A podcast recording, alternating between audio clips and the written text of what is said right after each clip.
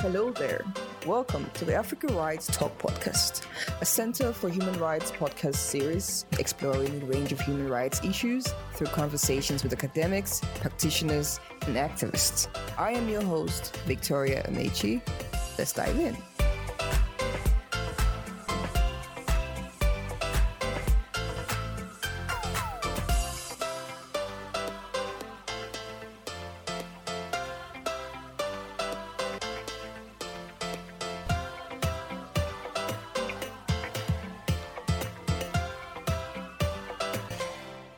Hi, Satang, and thank you for honoring my invitation to join the podcast. I mean, celebrate your work, your achievements, and it's really an honor to have you on the podcast. Um, good evening. Good evening. No, thank you for having me. I'm very excited to be here. Yeah, I'm so very glad to have you. Thank you. So, um, we're here in honor of your book launch, and I would like you to introduce yourself to the audience and what is it that you do Sure. and relationship with the center. That, I do a lot, but sure. yeah, yeah. So I'm Satang uh, Nabaneh. I'm from the Gambia. Um, my relationship with the center started back in 2011, I think, uh, when I came for the moot court competition in South Africa, which was my first time, and I was uh, doing my undergrad. I participated in the moot court competition, and then in 2012, I actually got in into their um, HRDA program as the youngest in the class, which was very exciting. Um, so I spent the year here, well, part of the year uh, with an incredible group of colleagues and friends who, who are lifetime friends uh, all over the continent, um, and spent the second semester in Mozambique. I went back to the Gambia, um, lectured at the University uh, of the Gambia, as well as coordinated the Female Lawyers Association. But yeah, I mean, since then, I have been a part and parcel of the center. There is something with the center that, you know, when you come in, you're, you know, it's for life. Not to mention that with the Pretoria Mafia as well. Um, and then I also did uh, my uh, LLD here um, at the university uh, with Professor Charles Ngwena as my supervisor, as well as uh, Professor Siri uh, Gloppen at the University of Bergen as my co-supervisor. And I have been an integral part uh, of the Sexual and Reproductive Rights program as well. And so uh, teach, supervise students. And during the doctoral um, period, uh, I was also uh, part of the Women Rights Unit, uh, supporting the Special Rapporteur on the Rights of Women in Africa. Yeah, and just coming back to the question around what I do, you know, on the side, apart from that. Um, so I do consider myself an African feminist um, researcher, scholar, and activist. I started as a child right activist when I was eight years old in the Gambia. And so activism has always been an integral part and led me into academia. And so, and, and that also speaks to the book as well. I'm very much interested in how we, um, you know, bridge the divide between theory and practice. Um, research, uh, academia is as vital as how we ensure that um, the, the research that we do is useful uh, for grassroots organizations as well as uh, other stakeholders, especially in changing the lives of people. So yeah, so yeah, yeah. Mm, perfect. That's very nice and not humble introduction. but thank you for giving us that. Um, can you please tell us what the book, the title of the book is? Yeah, sure. Uh, the title of the book is Choice and Conscience uh, Lessons from South Africa for a Global Debate. I'll put the link Sure. in, the, in the intro Yeah, to it's open access. Yeah. Yeah. Okay. Very importantly, what inspired you to write this book? Yeah, so uh, I think this book is a sort of a culmination of the journey that started, I think, back when I started the HRDA, uh, because my mini dissertation, for example, was article was on Article 14 uh, of the Maputo Protocol and access to safe abortion, um, and then my doctoral research was also very much focused on um, access to uh, safe abortion, but most especially looking at the issue of conscientious objection. So when we talk about conscientious objection, we're talking about uh, the implied right uh, of um, people uh, to refuse to do something based on their personal religious and moral beliefs. And this is um, an implied right that's provided, for example, it, it is grounded. The argument is that it's grounded in uh, the right to freedom of conscience, which, as we know, is provided for in international regional human rights um, instruments as well. But I think, particularly for me, as I said, I was very much interested in how I my research is not just um, uh, legal research. So this list, uh, research is a social legal research um, that informed uh, the book itself. That really brings together both in relation to applying, obviously, um, you know, looking at laws, judgments, and um, doing doctrinal analysis, but most especially uh, applying uh, an intersectional and African feminist perspective mm-hmm. uh, on uh, the provision of abortion services, especially within the South African context. And so, looking at the role of mid level providers, and when mm-hmm. I talk about mid level providers here, I talk about nurses and midwives, especially within the South African context. Where, as well as similar to uh, what we've seen in other uh, African countries as well, now, mid level providers are actually being given the mandate to provide abortion services, especially in the first trimester. So that means that uh, they play a critical role in terms of access. And um, that's really where it, it is really from. So, mm. yeah. The title of the book is very, very um, intriguing. Yeah. What is the significance of that particular title? Right. Yes. So the title is sort of like a wordplay on mm-hmm. um, the issue of the you know conscientious objection as i said and other people will say uh, obstruction to access or refusal to care. And so the idea is choice and conscience speaks to um, the the way that the book actually covers the issue right? So it just doesn't cover for example the issue of nurses and midwives who refuse to provide abortion services right? But it also uniquely covers the live experiences of nurses who due to their own religious, moral, or whatever other uh, reason are willing to go out and actually provide abortion services. So it is like a like a play in, in relation to ju- uh, juxtaposing both those that provide and those that do not provide. And then in more technical terms, we have the you know the term of conscientious objection as well as the term of conscientious um, commitment as well. And so so the play of words is really that uh, this book really looks at the reasons and try to um, as it relates to legal, you know, political as well as sociocultural factors that influences why nurses provide or do not provide uh, abortion services, especially uh, within uh, a legal context, uh, within the context of South Africa, which for the past 23 years or more uh, really has had a very robust liberal uh, legal framework, both in terms of the Constitution, but also in terms of the Choice on Termination of Pregnancy Act as well. What are the main arguments right that are in that book? Like what what is it that you are fighting for? Right. Before going to the to the main arguments, mm-hmm. I think is starting from the point of what is the story of the book, right? Yeah. So the story of the book is one, it is Africa relevant in a sense mm-hmm. that um, due to uh, the differential uh, legal regimes that we have in the continent, we have had uh, limited uh, contribution and scholarship, especially as it relates to the topic but also from an African feminist perspective, has been very limited in terms of the existence uh, uh, scholarship. And then South Africa is taken as a case study um, of what a liberal abortion law looks like in action, right? And specifically about that. And then, as I mentioned, the second part of the story, which I'm very excited about, is really about nurses and midwives and their leave experiences. And so, part of what that does then is to say, especially with regard to the main, some of the main arguments, one in relation to the legal argument, uh, is that uh, due to the fact that uh, South Africa has a liberal abortion law, as I mentioned, the Choice and Termination of Pregnancy Act, which did not necessarily provide or regulate um, the practice of conscientious objection. And so, what this meant is that it creates more of a discretionary space where healthcare providers, including nurses and midwives, can provide or not provide, regardless of the fact that there is ambiguity in relation to the law. And so um, the argument then becomes that due to the discretionary space, uh, access to abortion services for women and girls is impacted. And then, um, really, then grounded it on and in international human rights uh, norms and standards to say there are standards that can be useful as we regulate uh, the practice of conscientious objection and what that looks like uh, for the South African context. And so, what I then did was especially on the legal side, was not just to look at the normative framework mm-hmm. within the South African context, but also uh, doing a comparative analysis.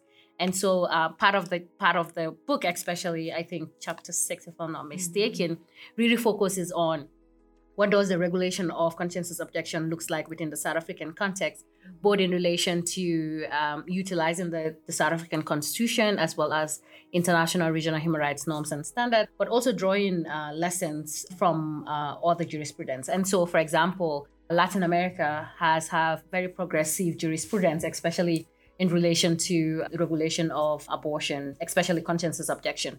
And so I drew quite a lot, especially from the Colombian court as well as uh, from the other uh, Latin American context, to say if South Africa is thinking about regulation, this is what it might look like, right? These are the minimum bench standards in relation. If a healthcare provider says, I will not provide abortion services, they have a duty to refer to another healthcare provider. They do or cannot uh, uh, refuse to provide in an emergency, and so do standards, but also uh, in relation to uh, what um, the standards should be, especially if, as I know, and I'm uh, part of um, several um, sexual and pro sexual and reproductive rights uh, organizations within the South African context and beyond, where there is now a thinking about what doesn't mean, for example, to take a case on conscientious objection to the court. So we have uh, jurisprudence from that. And so part of what I did with the book is really saying, based on what is currently happening, this is the strategy or the legal strategies and the approaches, even for the court,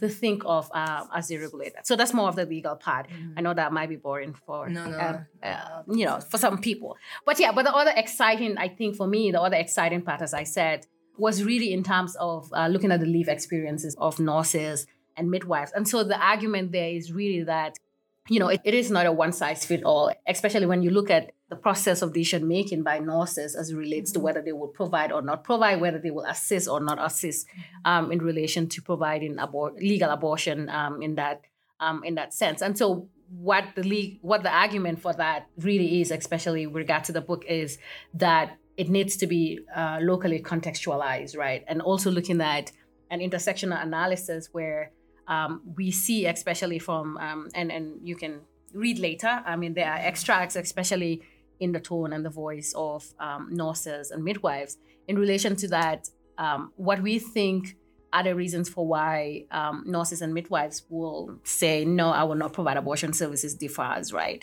Um, so, in most cases, especially from, even though it is a small sample, right, but it can also speak to what is currently happening, is that quite a number of nurses are not necessarily, you know, saying no to everything, uh, especially when it comes to uh, providing abortion services, but they will be considered, you know, situational objectors in a sense, right?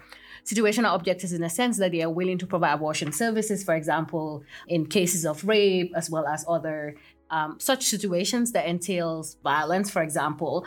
Um, but in other cases, they are like, no, I wouldn't provide abortion services because this is repeat abortion or due to uh, failed contraception as well as others. So I think part of what this book offers really is, um, you know, an insightful and I hope new perspective that bridges just, you know, the, the scholarship that is really siloed, right? Scholarship that is really looks at the legal element and scholarship that really looks at health, uh, healthcare providers' attitudes, but also beliefs as well.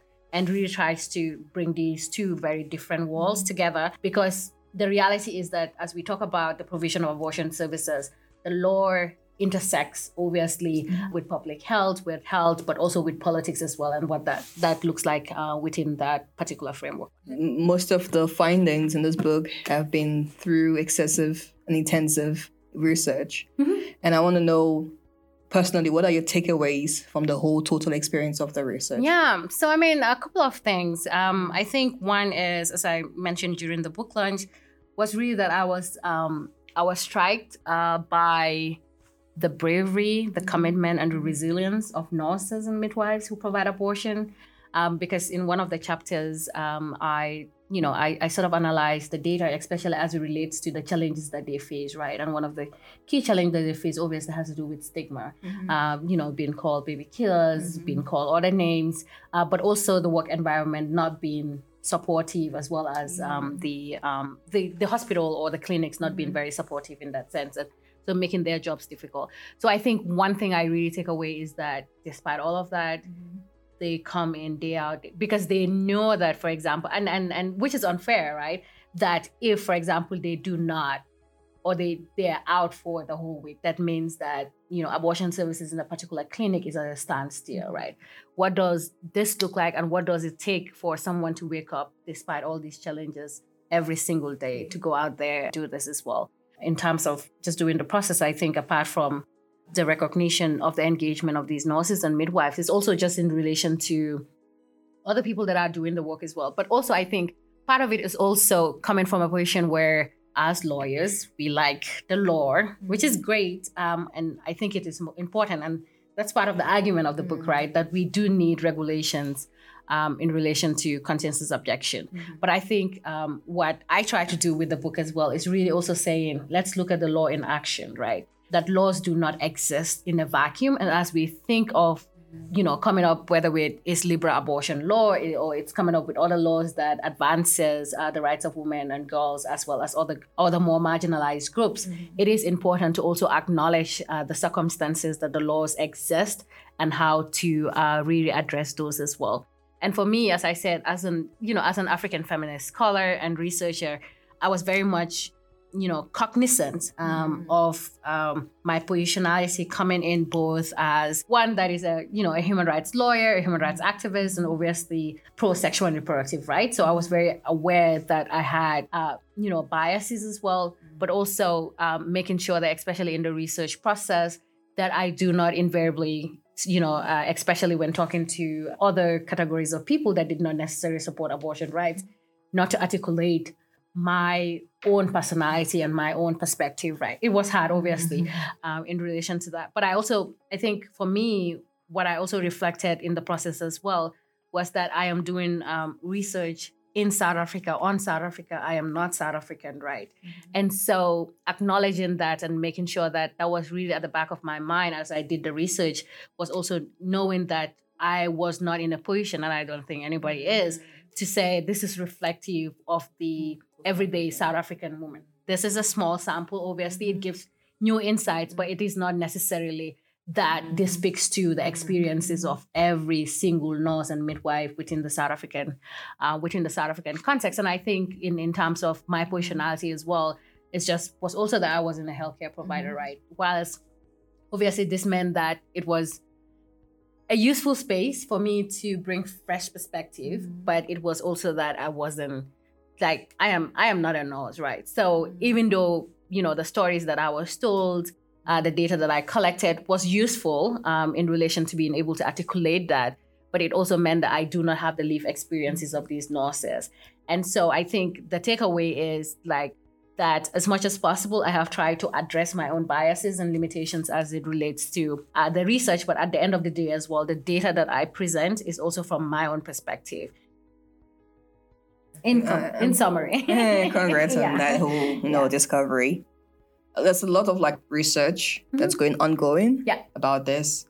What kind of makes your book stand out, and what kind of makes it like it's very important book to contribute to the debate? Yeah, thanks for that question. And I think it goes back to the mm-hmm. to the comment before about it being Africa relevant, mm-hmm. it being a law in action in relation to the South African context. It is also relating to the lived experience of nurses and midwives. But I do do want to say, especially with the midwives, that I mm-hmm. think what I haven't I have not seen in the literature as well is this mm-hmm. unique group of midwives and nurses who own their own abortion clinics, right? So they run their own abortion clinics, and their challenges are quite different from the challenges faced by nurses in public facilities.